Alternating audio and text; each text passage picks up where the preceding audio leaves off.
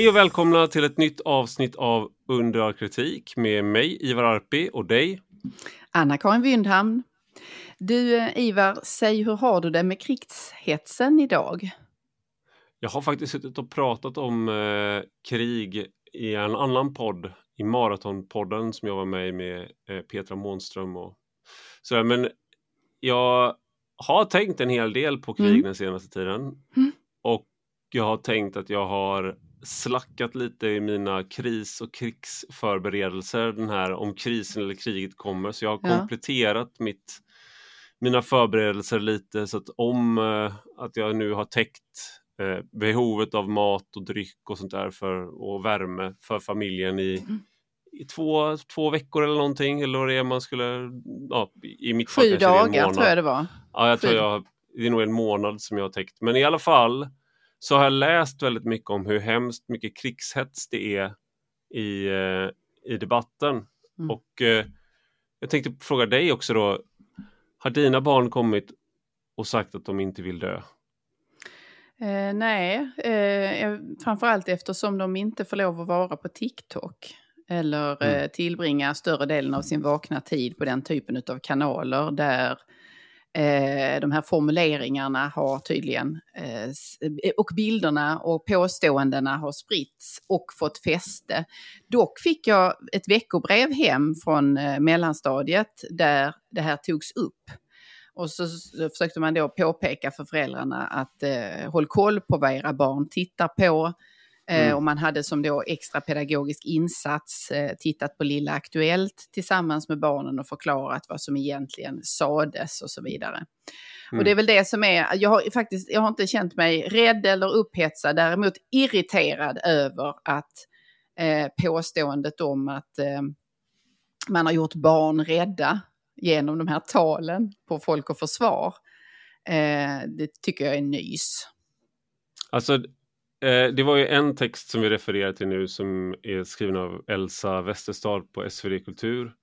Eh, och eh, jäv, uh, jävssituationen är väl då att det är min redaktör på SvD Kultur, men hon skrev en text eh, med oro för krig i Sverige på, eh, på TikTok. Eh, vilket ansvar tar medier? Och då tyckte hon väl liksom att ministrar och medier har ett ansvar också för barnen att barn i Sverige gråter gör absolut ingenting för vår beredskap. Eh, att inte ta ansvar för deras oro och låta dem dra sina egna slutsatser när vi vuxna själva famlar i mörkret och i desperation ropar mat, vatten, värme, som jag just gjorde, är att svika dem och det grövsta.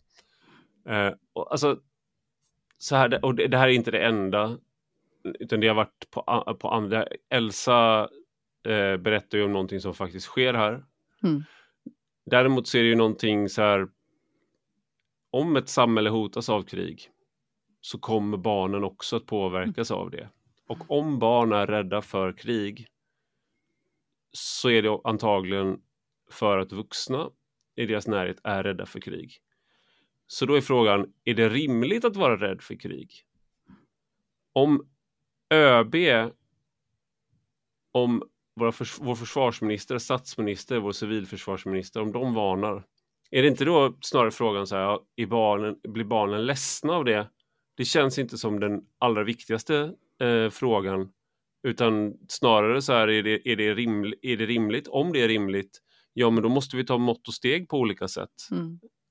Och det, det, är väl det som jag tycker är så här, eh, och, och det är det ena, sen den andra delen är såklart att Ja, men om du låter barnen vara på sociala medier hela tiden, då får du i alla fall ha kompetensen, skaffa dig kompetensen själv att kunna prata om de här. En, det är en ny situation för många av oss att, att prata om de här sakerna och då måste du i så fall, om du, om du, inte, om du själv stoppar huvudet i sanden och inte kan hantera de här känslorna, ja, men då kommer du ha svårt att hjälpa eh, barnen med det också. Ja. Och då kommer de att få förvridna bilder också om vad som sker och varför och vem som har sagt vad. Eh, statsministern sa ju ofta tidigare, eh, och kanske gör han ännu, att eh, han vill vara den vuxne i rummet. Mm. Det kan ju vara en, liksom en, en, lite löjlig sägning sådär, samtidigt som det, det, är ju slående att det är så otroligt få vuxna hemma då i köken och vardagsrummen som kan kolla av just det där som du sa. Och kanske mm. möta frågor och så. För att det är ju, det är ju rimligen inte eh, ÖBs eller civilförsvarsministerns ansvar att eh, tänka just på om ett barn eller två känner obehag av någonting som sen sprids via andra kanaler, utan det är ju just att informera om läget. Och jag tycker att i Aktuellt när Bolin var gäst där och debatterade mot Carl-Oskar eh, Bolin, civilförsvarsminister. Det var han som hade det här talet också på Folk och Försvar i Sälen där han var väldigt eh, tydlig. Eh, tydlig och väldigt bra. Eh, Precis, Nej, men och han sa där att det, det, det, här, vi har haft en olycklig tradition i Sverige av att eh, inte säga något, inte, säga, inte kännas vid problem. Och sen i efterhand så säger vi istället att vi har varit naiva. Att det blir liksom ursäkten för att man inte har reagerat eller sett det som var, så, såg det som kom. Och den här regeringen arbetar inte så, sa Bolin. Eh, och det skulle jag säga gör mig mer trygg då och veta det än att höra mm. två år fram eller fyra år fram att äh, vi såg inte det komma. Nej, och att det en, eh, blir en ursäkt. Och det, det, det här, det, det, var ju en annan sån här, alltså det, det har varit flera, att man är, vi är rädda. Sven-Erik Lidman skrev eh, på DN Kultur så här att vi, vi, liksom, vi, vi kryper ihop av rädsla. Och, Han hade hört en liksom... dikt på P1 och kände att Sverige, så som jag kände det, är förlorat. Mm. Och, det, och, och sen Stina Oskarsson skrev också på SvD Kultur då, hon, hon svarade på en fråga efter, eh, liksom, hon har ju skrivit om, om den här frågan och då att eh, vi borde utbilda liksom, fl fler lika många diplomater som soldater, säger hon bland annat. Och hon tycker det är hemskt att man tar bort bidrag till fredsrörelsen få 20 miljoner när försvarsbudgeten höjs, höjs med 27 miljarder till, till närmare 119 miljarder. Och en anledning till att man tar bort de här bidragen är att fredsrörelsen är, har varit korrumperad på många sätt. Och, med om de, det, och, det, och det finns bevis för att de har varit just tidigare varit i, eh, liksom, i, i Moskvas ledband eh, under kalla kriget. Men det är just det här perspektivet att du tror att, att det här är på hittepå någonstans. Och att om vi tänker oss fram till någonting annat så kommer det, det, det bli verkligheten. Och jag är, jag är helt för att man har diplomati, jag är för att man att man ska inte skrämma upp i onödan och sådär. Det tycker jag också är oansvarigt. Men om det finns en faktisk, far, faktisk fara så måste du vara rak med det. Alltså du, om du är överbefälhavare är du inte överbefälhavare över terapi, utan du är ju, det är ju försvaret av ett land. Mm. Och tar du det här med att utbilda fler diplomater, en anledning till att det är USA som har, som har fungerat som medlare i många konflikter eh, är att de också har militär styrka. Mm. Och det, det, det, det gör att det finns en trovärdighet i diplomatin. Mm. Sen kan du komma in som tredje part i konflikter eh, men det, att, att, vi in, att Sverige och Norge har kunnat göra det ibland och sådär, men ofta så är det, då är det för att någon liksom erkänner att på andra sidan här så finns det någon hotet om militärt våld. Alltså att om, ja. om den här förhandlingen bryter ner så kommer en av parterna, och det, det, är, en sån, det är en naivitet i att det går att snacka sig ur alla situationer. Ja, men och dessutom eh, Stina Oskarssons dröm då, eller vision av att eh, om vi skulle ta alla de pengar som går till försvaret och till någon slags upprustning och lägga dem på att utbilda eh, diplomater istället då. På vad sätt skulle det hjälpa om vi så utbildade varenda i Sverige boende individ till, i, i diplomati? Eh, gärna hög utbildning och hög eh, examensgrad här. På vad sätt skulle det hjälpa om vi blev attackerade då? Skulle vi då säga mm. stopp, vi vill först, eh, vi har en, en eh, tiopunktslista här vi ska gå igenom, eh, mm. ett program. Det, det, är inte, det, det, finns ju något sånt utopiskt och verklighetsfrånvänt i själva liksom förslaget. det är lite så här med att du har, man säger att det är olagligt Det är så att Ja. någon, Stopp, någon du invaderar över land och min säger gräns. Hallå, Ja. det här är, det är olagligt. Titta här, jag har de här lagparagraferna på min sida. Det här är ju, det här, du kommer ju hamna, ni kommer, din armé kommer ju hamna i fängelse om ni Det här är fel. Det här Så är fel. inte- Det här tycker jag inte om. Det gör inte mig glad alls. Nej, men det, det kan jag tycka är ett signum i eh, de texter som har bliv, varit mest upprörda över talen i Sälen. Eh, och lägg där till då Sven-Erik Lidmans text i DN där han eh, kontemplerar över den här dikten i P1 som för övrigt heter Rekviem över det Sverige som var. Eh, och det är säkert en mycket vacker dikt, men i tolkningen av den och i kopplingen till då militär, militariseringen, krigshetsen, som Lidman eh, tycker sig se, så säger han att det är Sverige som har gått förlorat, eh, Sverige som det en gång var. Det har gått förlorat på grund av den här satsningen på militären, på grund av att SD finns nära regeringen och på grund av att man har gjort upp emellan Tidöpartierna så har det Sverige vi kände och det Sverige vi älskade gått förlorat. Och vi kan endast drömma om det nu. Eh, personer som skriver så, och där skulle jag säga att Lidman är Eh, han har hållit på med den typen av texter väldigt länge nu. Förnekar helt faktiska förändringar som har varit över lång tid och som har förändrat Sverige i grunden. Och där det är andra politiska konstellationer, partikonstellationer som bär skulden för det. All Mm. förändring börjar med eh, möjligen att SD kommer in i riksdagen och framförallt tar de fart då när man börjar diskutera möjligheten att bilda ett regeringsunderlag. Och det är ju att eh, snedvrida historien ganska rejält. Men de vill ju både Sven-Erik Lidman och eh, Stina Oskarsson och flera andra. De är ju, är ju väldigt okej med klimatapokalypsen och att skrämma barn där. Men det, det var ju så skrämmande att vi fick en, en flicka som satte sig utanför riksdagen och strejkade liksom, för att hon var så rädd. Eh, där är helt okej. Det är liksom ingen, det, det är ett fint engagemang. Men, men den här att vara rädd för krig som kanske som pågår just nu eh, i Ukraina och det är liksom med en Putin och den regimen som han leder som hotar oss allihop. Eh, det är orimligt. Men varför sa de ingenting då när, när man skrämde upp dem över att världen ska gå under i, i, liksom, i eld, död och extremväderhändelser? Därför att det var en vacker rädsla. Det var en lovvärd rädsla som kom till uttryck i det engagemanget. Medan den rädslan och de varningar som omger oss just nu, de är fula. Eh, och de bör vi bara trycka undan och gå en kurs till istället. Apropå en kurs till så eh, har ju du hållit på och grotta ner dig i UKÄ. Ja, ett Vad- gammalt vad, vad är det? Universitetskanslerämbetet. En av de Just. myndigheter som har att tillse om våra universitet och högskolor sköter sig eh, och lyder de uppdrag eh, de har fått av regeringen.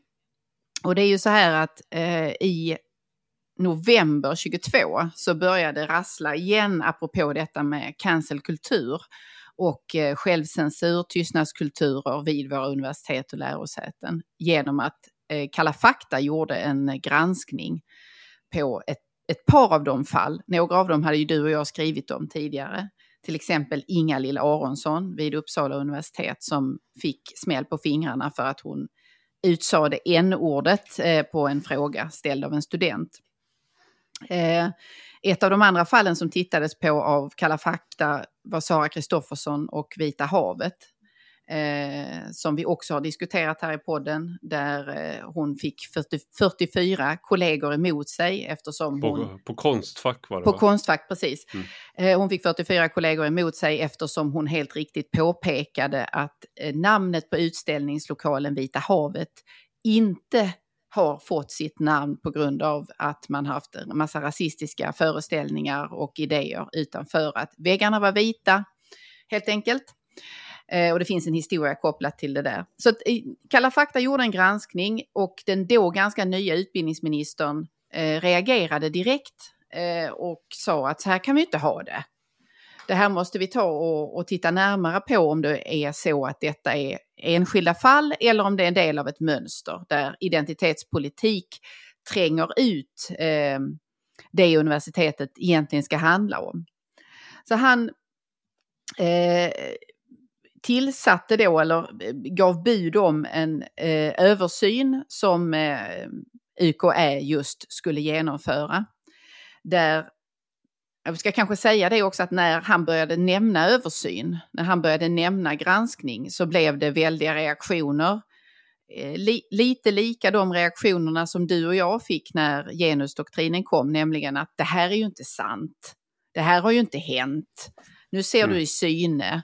Sluta veva.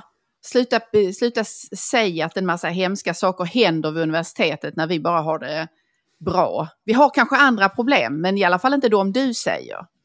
Det, det var ju sådär att han pratade om att han ville undersöka omfattningen och hur, hur det är ställt. Det var det han ville tillsätta en utredning för.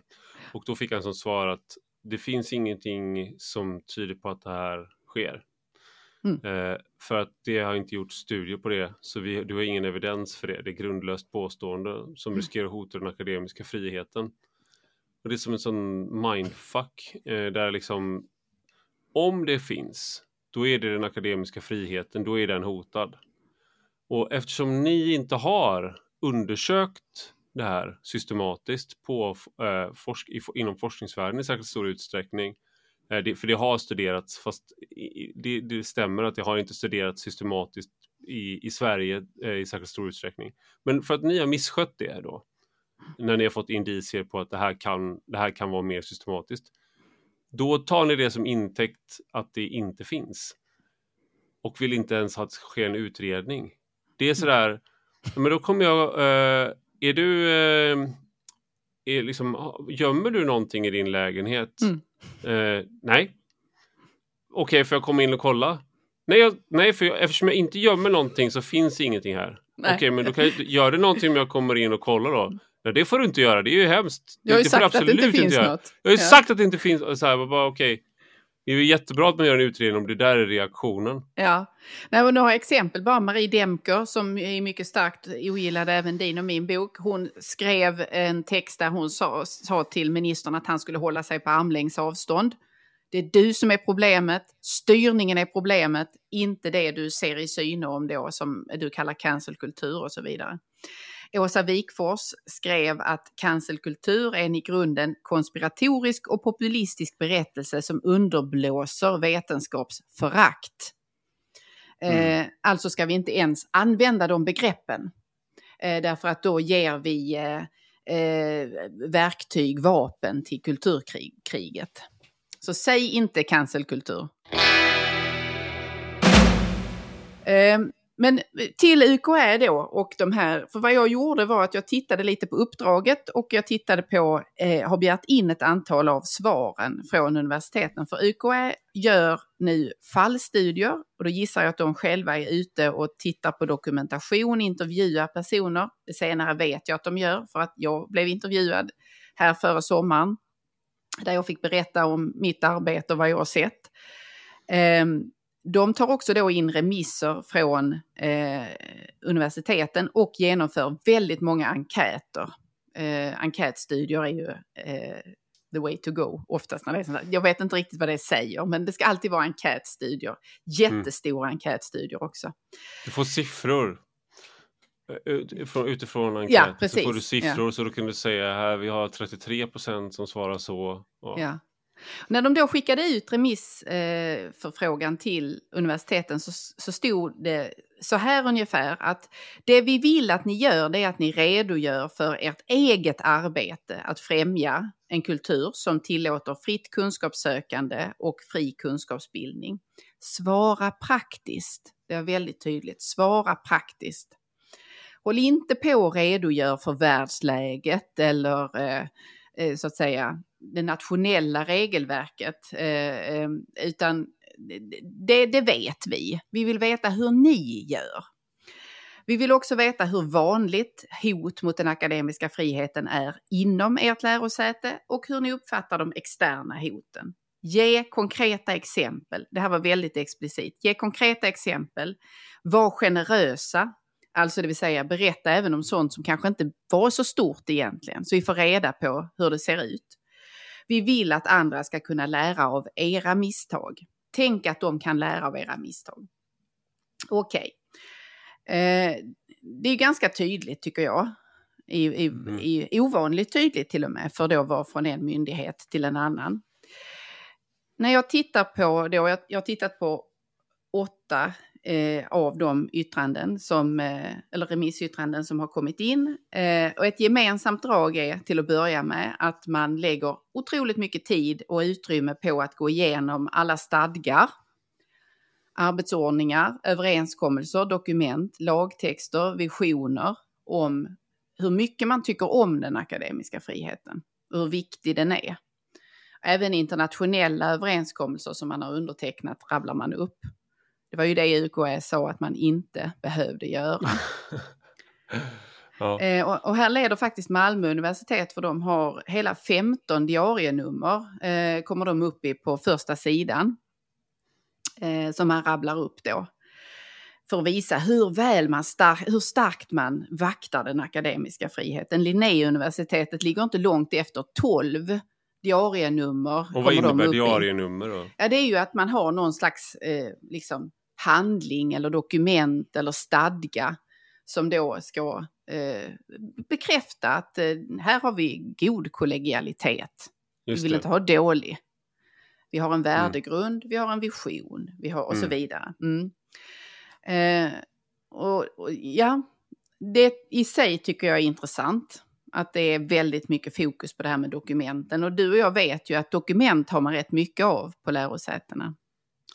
Precis, och det, det här är så här var en kritik mot eh, var, var en kritik mot eh, de, de delarna av boken där vi fokuserade på dokumentet. Ah, ja, det står där någonstans, men hur mycket mm. sker ute i verkligheten?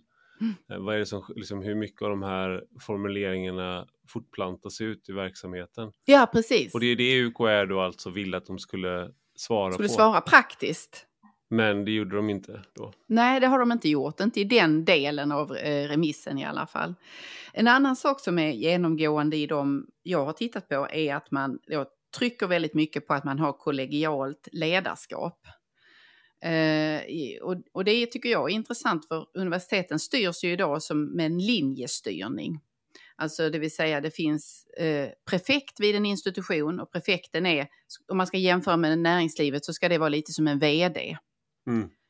Eh, som ansvarar för, för budget och så vidare och man har då en kopplat till sig ett råd av personer som ska bistå en. Men, men det viktiga är den här alltså formella ledningen, linjestrukturen, där det liknas vid hur ett, ett företag sköts i princip och att den är liksom ensam då, en egen enhet på en fakultet.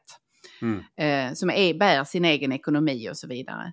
Eh, och den, det sättet att styra på trängde ut det kollegiala, alltså att det var forskarna själva som i diskussion och samråd skulle fatta viktiga centrala riktningsbeslut och så. Den, den makten har man tagit bort från kollegiet och lagt på eh, den formella ledningen istället. Men nu svarar universiteten här att vi har kollegialt ledarskap, vilket är ju en stor nyhet för mig. Jag visste mm. inte det, att det hade kommit tillbaka så tydligt. Det har det alltså inte. Utan det, det menar de då det är vackra att... Ord. Eh, de menar, precis, det, för det låter som att kollegial är ju när man är vänskaplig på något sätt också då. Så en koll mm. kollegial styrning då, då, lyssnar man ju, då lyssnar man ju in, det är liksom en plattare organisation än en hierarkisk. Eh, alltså när det är kollegialt, sitter runt ett runt bord och alla får komma till tals ungefär. Ja. Det är den, det är den eh, så man förmedlar, eller det är det man vill uttrycka med det kanske.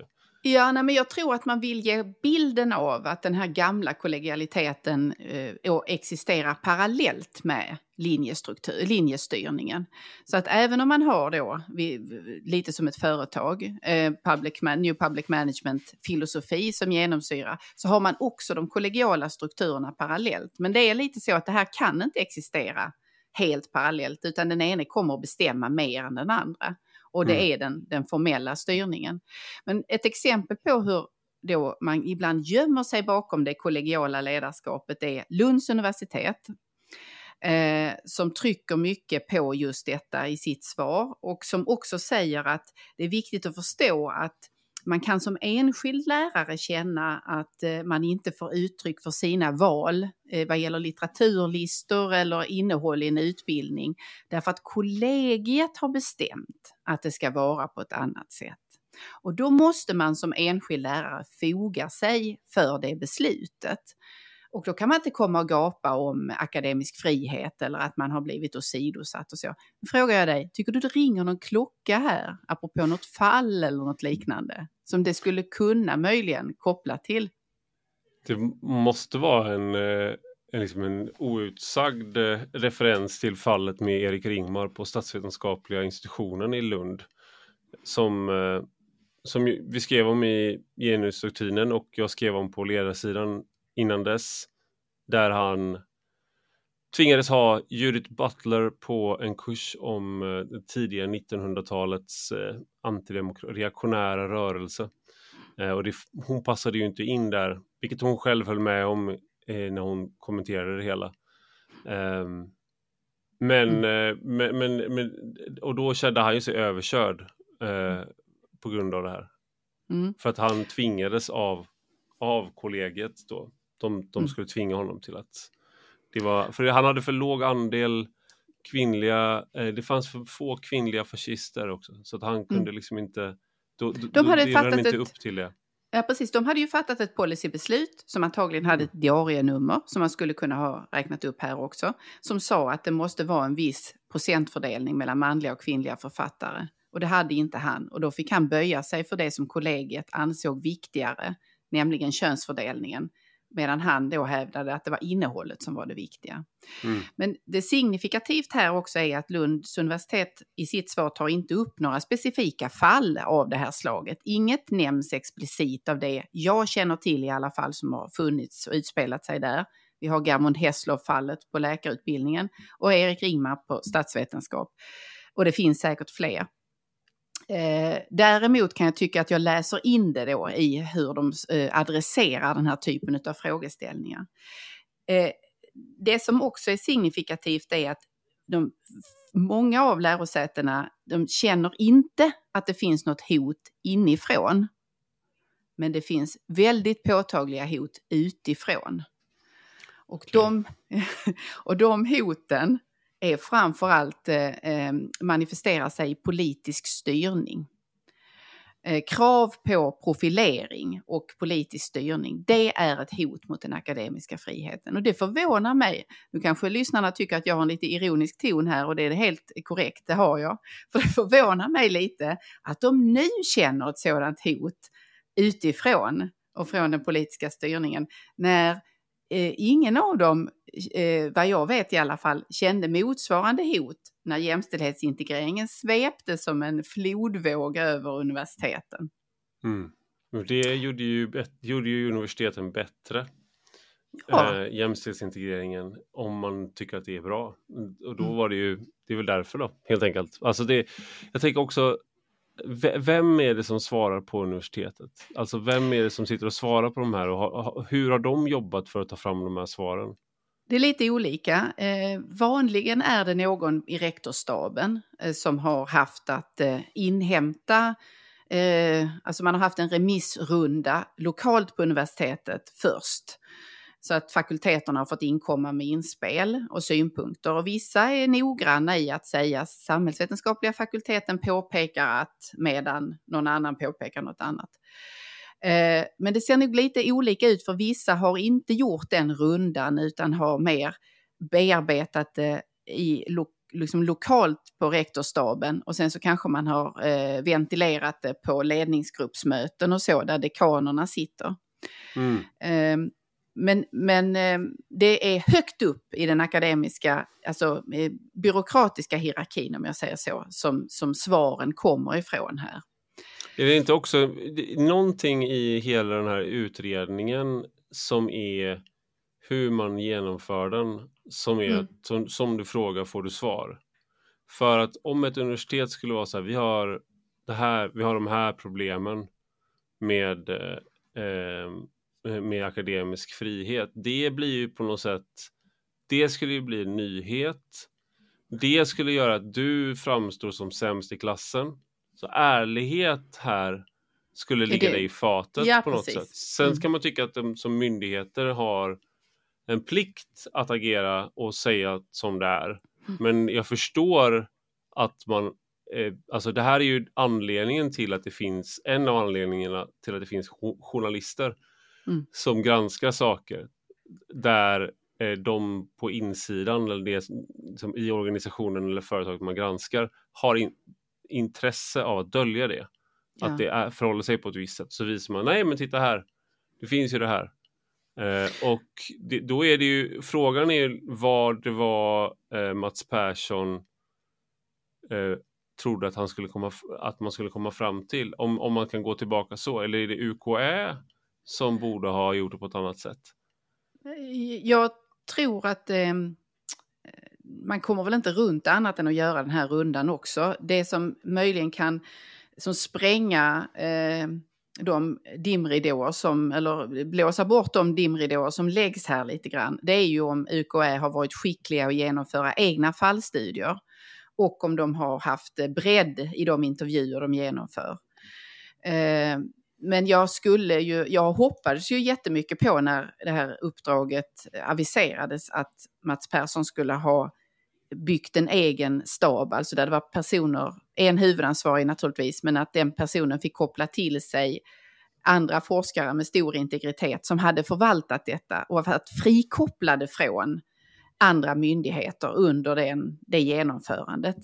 UKÄ är ju lite en del av problemet i att de är eh, eh, också följer regleringsbrev, direktiv som leder in dem i att tänka att de här strukturerna eh, är väldigt viktiga för att, så att säga, saker och ting ska vara på rätt plats. Det är viktigt. Dokumenten ska vara i ordning. Då är säkert också verksamheten bra. Eh, en eh, liksom, sak som jag reagerar på när jag läste de här är också att nästan ingen nämner HR som en eventuellt problem eller problematisera HR eh, överhuvudtaget. Om HR nämns så är det som en positiv kraft och som en viktig eh, eh, del i det som hjälper till med att reda ut de här ärendena som eventuellt kan komma och så. Lärosätena är också noga med att säga att man vet ju inte heller om de, när någon utmanar en student exempelvis, är det då verkligen ett hot? Ja, det kanske mer är ett arbetsmiljöproblem eller så är det personliga konflikter. Eller så är det att studenterna helt enkelt utnyttjar den eh, förmåga som de tränas till inom en universitetsutbildning. Att tänka kritiskt, agera självständigt, reagera på fakta och så kallade sanningar. Det kanske är det de gör och då är det ju mm. rätt och inte ett hot mot den akademiska friheten. Ja, det, det är intressant och det, det finns ju studier från USA. Det kom en stor studie nu ganska nyligen där eh, många namnkunniga forskare var med, bland annat Steven Pinker, mm. som visar att censuren inom akademin sker framförallt av prosociala skäl. Alltså, man gör det för att skydda andra från, alltså att man redan på förhand väljer bort ämnesval. Mm. Man forskar inte om vissa saker för att, och då kan det vara till exempel att eh, man får rådet att gå inte in, gå inte in på det där ämnesområdet eh, för att du, då, du kommer att ha väldigt svårt att få forskningsmedel, anslag och du kommer inte få anställning. Mm. Så det kan vara omtanke med någon, med en doktorand eller liknande som inte har förstått än hur, hur, hur det ser ut. Eh, men sen också liksom att man, man ska skydda samhället från skada. Alltså, så man ska inte, man ska inte forska om saker som uppfattas som var liksom, det här är för kontroversi kontroversiellt på fel sätt. Mm. Um, och, och de som inte får liksom, ha, de som ändå gör det, då blir det ju sådär att Alltså det är som att du inte kan läsa sociala koder. Mm. Ja, Eh, och att det är det som blir, liksom den personen blir ett problem för att de har ju liksom inte fattat vad det här är för arbetsplats eller vad det här är. Sådär. Nej, det är så, nej. så det blir då. Ja, exakt. Ett exempel på det är att em, på det du just eh, pratade om där, em, det så kallade sexologbråket vid Malmö universitet, eh, som eh, bland annat Sara Jonsdotter, Maria Larsson och Aje Karlbom var inblandade i då några studenter reagerade på att eh, man i ett moment som handlade om eh, stereotyper, sexuella stereotyper, eller vad var det? Mm. Ja. Jag kommer inte ihåg men ja. Nej, men det var, handlade om stereotyper i alla fall. Eh, den tyckte studenterna var för stereotyp. Eh, och för lite normkritik och för, lis- för lite postkolonial teori. Eh, nu handlade den ju om så, så att säga stereotyper, det var själva rubriken då. Men det ledde till ett bråk och det ledde också till att det blev turbulens eh, mellan ledningen, där ledningen vid institutionen försvarade lärarna en, eh, och sen så blev det en utredning varpå rektor går ut och säger att den här utredningen, det, det är ju viktigt att vi agerar utifrån den. Och utredningen sa då att eh, man bör beakta kunskap om just normkritik eh, vid nyanställningar. Och det är också viktigt att samtliga lärare får fortbildning i precis de perspektiven som studenterna hade sagt saknades när man tittar på Malmö universitets svar här så eh, känns de inte vid eh, den delen i förloppet utan tvärtom säger man sig ha gjort väldigt stora lärdomar eh, av det här bråket. Cred till Malmö för att de i alla fall nämner det. Mm. De, de nämner det explicit. Ehm, men, men man är så att säga inte... eh, eh, man, man nämner inte i någon vändning att det fanns en problematik här i fråga om att universitetet inte förmådde att skydda de lärare som blev utsatta. Utan eh, där ser det ut som i beskrivningen som att man vidtog de åtgärder som var vettiga att vidta. Och man har lärt så mycket så att det här ska liksom inte upprepas på det sättet igen. Men nej, men då är det tillbaka till det du just sa. Det kommer kanske inte upprepas igen därför att alla lärare har nu drillats i rätt perspektiv. Så att man Mm. vet att genomför du ett sådant moment så passa dig för att inte hamna i en situation där du blir anmäld. Och Det, det blir ju, när det gäller akademin så är det så här, okej, det, det finns ingen forskning som visar det här. Eller det finns ingen forskning som visar det här.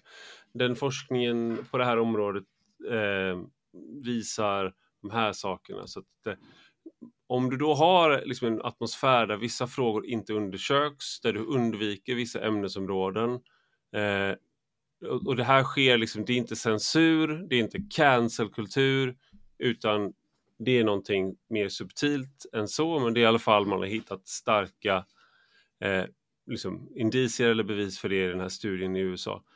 Om det är så, då kommer du aldrig heller få svaren i en sån här utredning om, eh, om den här kulturen. För att det blir som att man ska eh, berätta om sina, berätta om eh, din sämsta sida. Mm. Eh, du kommer aldrig få höra någon människa helt, väldigt sällan i alla fall, berätta på ärligt och sanningsenligt om sin sämsta sida för att det är för sårande för en själv att, att vara så ärlig eh, Ja. i regel. Och det, Ja. här, det är det man har bett dem att göra nu. Att du ska berätta om, berätta om din sämsta, Berätta vad är du dålig på? lärdomar. Ja. Ja, precis. Var generösa. Var generös med hur kass du är. Eh, Eh, men, för men det gör mitt jobb lättare om, du, om, om ni gör det så gör det vårt jobb mycket lättare. Ja. Men om, om det är som du säger att UKÄ samtidigt har gjort någonting annat och en del av undersökningen är då diskrepansen mellan vad, vad, de, vad, männi- vad informanter svarar till dem Mm. och vad universiteten själva säger. Ja men okej, du- man Då får avvakta, utred, ja, man får avvakta Ja. utredningen och se hur den blir. Men det man kan se är ju att det är ju inte någonting som har, det har inte förevarit något stort skifte här sedan du och jag var där och röjde och kollade dylika planer. Utan det är samma tugg i, fortfarande. Och man hittar också samma sätt att lösa den här typen av situationer där om, om det bränner till Eh, då, då tar man in till exempel Rebecka Selberg från Lund, Lunds universitet och ber henne föreläsa om trigger warnings och eh, politisk gränshållning som du och jag pratade om i en podd för, för ett bra tag sedan och vad det innebär. Alltså det vill säga eh, när situationer i en undervisningslokal utmanas, då ska läsaren, lä läraren lära sig att eh, eh, beakta och ta in den kritiken som studenterna kommer med. För de har troligen rätt och troligen är det bara du som är unken och borgerlig i ditt sätt att tänka på ord och tänka på historien. Och du behöver liksom vädra, du behöver tänka mm. om. Jag utbildas. Ja, Göteborgs universitet har plockat in Rebecka Selberg just med anledning av sexologbråket i Malmö och haft den här föreläsningen. Lunds universitet har också anlitat sin egna Rebecka Selberg för samma föreläsning eh, med adress just till akademisk frihet och vad man behöver tänka på där. Och jag skulle ju säga att det, det, det är inte till gagn för den akademiska friheten direkt med de här föreläsningarna. Även om de säkert kan vara intressanta att, att lyssna till ändå. Kanske.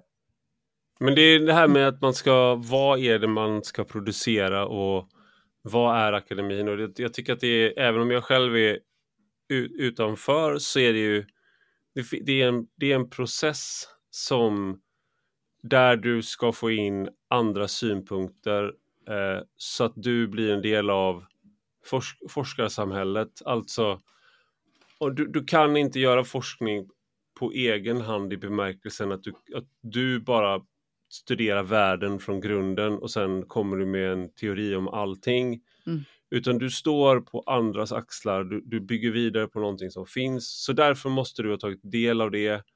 Och sen när du presenterar artiklar, peer-reviewen är tänkt att just ja, men se, är det fusk? Är, är det här någonting som bidrar till fältet? Är det rigoröst? Visar det vad det säger? Ska, det är så här, du har olika processer för det där. Men om du då har processer att det står en föreläsare som har gjort, gör de här sakerna rätt. Eh, I alla fall enligt konstens alla regler, även om det inte är liksom en... Det finns massa saker som halkar igenom som inte borde halka igenom. Men i alla fall. Mm. Och så säger en student att jag, jag, tycker att du är inte postkolonial nog. Så, så säger då, mm, ska man då få höra att vi eh, ska beakta de här aspekterna det man egentligen säger är att den här processen vi har för att ta fram kunskap, den duger inte. Det finns biokunskap liksom, som trumfar den här processen. Mm. Så om, om, du har en rasifierad kropp som säger någonting, ska du beakta det. Har du en, en, en kropp som avläses som kvinna, så ska det också beakta, ska det beakta. Så då har du egentligen sagt att alla de här hela den här processen, sättet vi tar fram kunskap, sättet vi gör de här sakerna på, det, det duger inte. Det trumfas av de här, du kortsluter allt det där och säger att ja. okej, okay, du har allt det här, det gäller fram tills det inte gäller överhuvudtaget. Uh, och det där, det är ju själva grunden i, i den akademiska processen som utmanas av det. Det är därför cancerkultur är så liksom bekymmersam. Och det är ja. också därför det blir så bekymmersamt med när du inte ens, inte ens på raka frågor kan få kan. universiteten att säga vad det här handlar om. Nej, precis. Och det är väl det, en liten oro i mig är så här att det är inte det att de inte har förstått vad de frågar efter här. Men de vill inte berätta, apropå vad du sa innan. att Man vill inte berätta om det här. Och det är också, gör sig föreställningar om att man gynnar fel krafter om man berättar för mycket om det här. Om man liksom stödjer den mm. agenda inom citationstecken som säger att det finns en cancelkultur. Det vill man inte. Därför mildrar man de fall man har haft eller, eller omformul, ometiketterar dem till att vara arbetsmiljö eller sprungna ur personliga konflikter. Mm. Men att ett, ett, ett exempel till bara därför att det är så talande. Linnéuniversitetet har, eh, börjar storstilat med att säga att vi är för en öppen kultur. Och det krävs ett klimat som, vi, vi har också ett klimat som tillåter oliktänkande. Det är väldigt viktigt för Linnéuniversitetet i Växjö. Vi arbetar för att citat säkerställa öppen, transparent och meritbaserad rekryteringsprocess väldigt viktigt. Man har också ett diarienummer nummer där för att belägga det. Eh, för inte alls länge sedan hade Linnéuniversitetet en utlysning där man i, i kravspecifikationen var väldigt tydlig med vilket teoretiskt perspektiv den, nytillträ den tillträdande professorn skulle ha och arbeta utifrån. Vad var det? Det var typ att man skulle ha just postkolonial... Ja, eh, dekolonialism. Var nu det. det är du som halkar efter här och är postkolonial. Det skulle vara dekolonial. Eh, dekolonialism, normkritik, feminism, queer-teori samt teorier för posttillväxt skulle man också vara begiven på. Mm. Ehm, det här var en utlysning som var 2023. När den kom så begärde jag ut de senaste 20 utlysningarna som Linnéuniversitetet hade haft och gjort inom det området. Där det tydligt framgick att de tre sista hade den här typen av perspektivstyrning i annonstexten. Så det var inte ett olycksfall i arbetet utan en tydlig markering om vart, de, vart den här institutionen vill rent vetenskapligt och teoretiskt. Mm. Eh, ändå säger Linnéuniversitetet icke ett, en stavelse om detta i fråga om vilka lärdomar de har dragit eller vilka eventuella, liksom, var generösa nu, berätta vad ni har gjort fel. Eh, tvärtom berättar de att för dem kan det finnas ett hot inifrån, kanske, om en student känner sig kränkt någon gång. Det skulle kunna vara ett hot. Eh, och då är det viktigt att man har regelverket på plats så man kan ta hand om den studenten så att studenten inte avbryter sina studier. Vad kan det finnas för hot enligt Linnéuniversitetet? Ett är att de inte får anslag. Ja, det var ju väldigt kreativt tänkt kring hot. Gör bättre ansökningar då. Håll inte på med normkritik hela tiden kanske så får ni pengar tänker jag. Mm -hmm. eh, regeringens krav på profilering är också ett hot. Sen en annan sak som många lärosäten skriver om, det är så högt tonläge i debatten. Det är ett hot. Det kanske är du och jag som ska sänka tonläget då, eller? Det är alltså, vi som är hotet.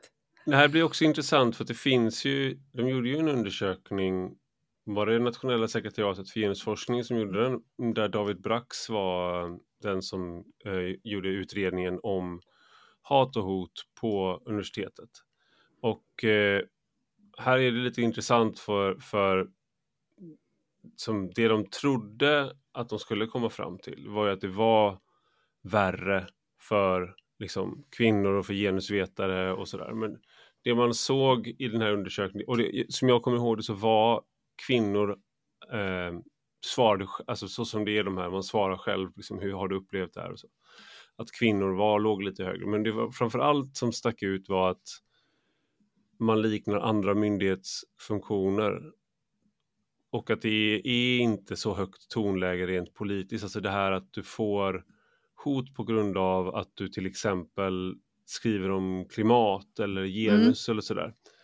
Eh, det fanns väl en viss, eh, bara en liten effekt av det där, men det var inte alls i paritet med till exempel hur det är för politiker eller journalister eller sådär. För då är man i offentligheten. Utan det som var det största problemet var snarare studenter som var missnöjda med betyg mm. som, eh, och, och, och, också att de över, liksom, gick över gränser i hur att man ringde hem eller alltså den där mm. typen av och det där liknade snarare hur socialarbetare kan ha det, alltså det liknar hur den typen, karaktären på hoten är annorlunda. Till exempel om jag skriver någonting som folk är arga på så är det, kommer det ju väldigt mycket som har att göra med det politiska. Liksom. Men här med, med forskarna så var det inte riktigt så. Nej. Det lustiga var ju också att man redan hade, då hade ju dock redan, redan i utlysningen, eller inte utlysningen utan när man presenterade att man skulle göra den här utredningen, då hade man redan slutsatsen klar vissa. Mm. Så man påstod redan vad resultatet skulle bli, vilket är intressant i sammanhanget då när det är, är forskare och vet, folk som ska veta bättre Eh, att, man, att man redan vet. Men ja, så, det, mm. så det, det är intressant att se hur... Eh... Ja, nej, men det, jag tror också att det finns en, eh, inte att förringa då de forskare som verkligen har varit utsatta för hot och hat. Det finns ju sådana också och eh, all förståelse för att det kan vara besvärligt. Men jag blir ändå konfunderad av att flera lärosäten här, bland annat mitt eget, Göteborgs universitet, skriver som ett hot eh, när de listar detta, då är hot till exempel forskare inom andra vetenskapsområden som kritiserar till exempel genus och vitkrit. Det är ett hot.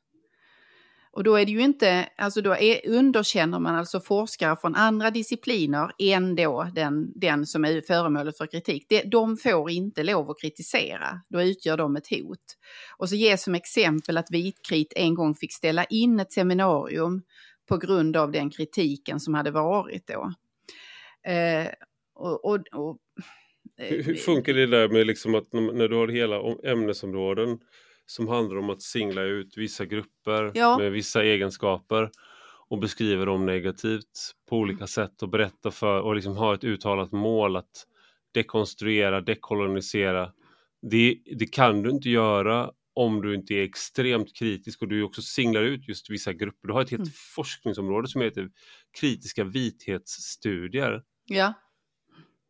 Men Nej, det, det, det, det, jag, men jag, är, jag är inte, så jag ska vara tydlig här, att jag är inte emot att du studerar de här sakerna och att du är kritisk just mot och att du, att du analyserar världen på det här sättet. Men det blir ju en det är väldigt sådär, eh, nej du måste ha båda händerna på ryggen och jag får, medan jag får slå dig hur mycket som helst. Ja. Och så är det någon som kritiserar tillbaks, då är det ett hot.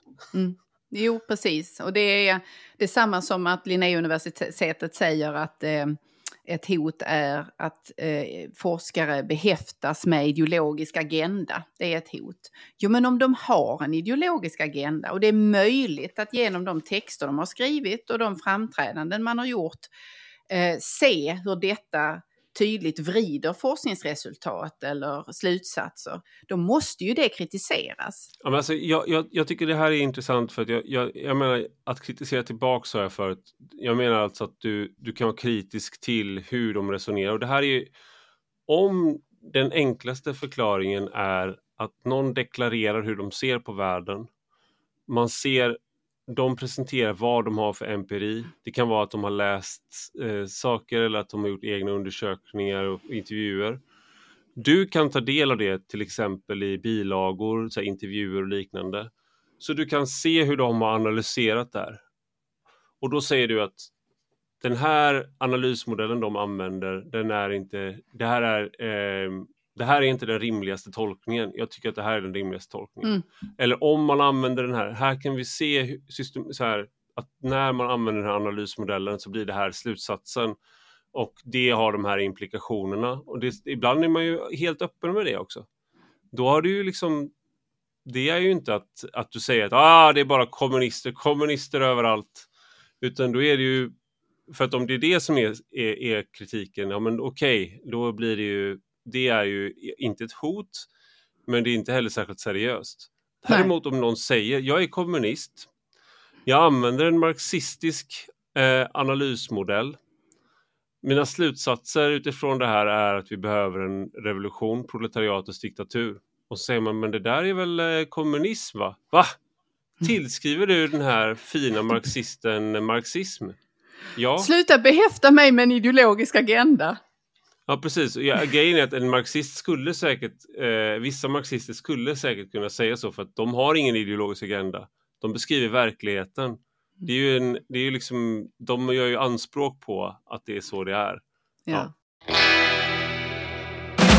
Men eh, för att dra ihop det här, jag ska också säga för transparensens skull att de lärosäten jag har tittat på är Chalmers tekniska högskola, Göteborgs universitet, Malmö universitet, Uppsala universitet, Lunds universitet, Konstfack, Linnéuniversitetet. Det är de planerna jag har tittat närmre på och det är de jag resonerar utifrån här idag, eller vi har resonerat utifrån. Men det finns ju en sak som då jag tycker är, eh, om jag ska skicka med någonting till UKÄ, så är det ju att eh, notera gärna att det här med hotet inifrån som eh, Jonathan R. Cole en gång formulerade, eh, alltså att hotet det mest subtila hotet mot akademin och eh, eh, akademisk frihet kommer inifrån universitetet själv. Eh, det eh, är, så att säga inte någonting som man finner i de här remisserna. Eh, och just det faktum att det eh, förtigs eller att det omges med tystnad och att man bara finner hotet utifrån är det man ska rikta in blicken på eller den granskande blicken på när man skriver samman den här rapporten. Eh, för förtigandet av det här hotet inifrån och HR-byråkratin och vad den har gjort och vad alla de här planerna och policydokumenten innebär för en forskare som blir utsatt för ett tryck. Ehm, det måste på något sätt adresseras och det, det, det, gör man inte här. Och jag är rädd lite grann också att sättet som universiteten, de jag har tittat på i alla fall, svarar bidrar ytterligare till att forskare tystnar eller lärare tystnar därför att man ser att här finns så att säga inte ett erkännande för, ett er, man erkänner inte den här problematiken utan man omformulerar den istället, man ometiketterar den och säger att det här är en del av den akademiska vardagen. Det här ska du hantera. Gör du inte det är du ett arbetsmiljöproblem eller du kan inte klara av ditt uppdrag. Så, så jag är glad att utredningen kommer, eh, men jag är bekymrad över eh, hur man har uttolkat det här vid lärosätena. Och det var allt för oss på Under kritik för den här gången. Fortsätt gärna att skriva till oss på underallkritikpodd Vi hörs om en vecka igen.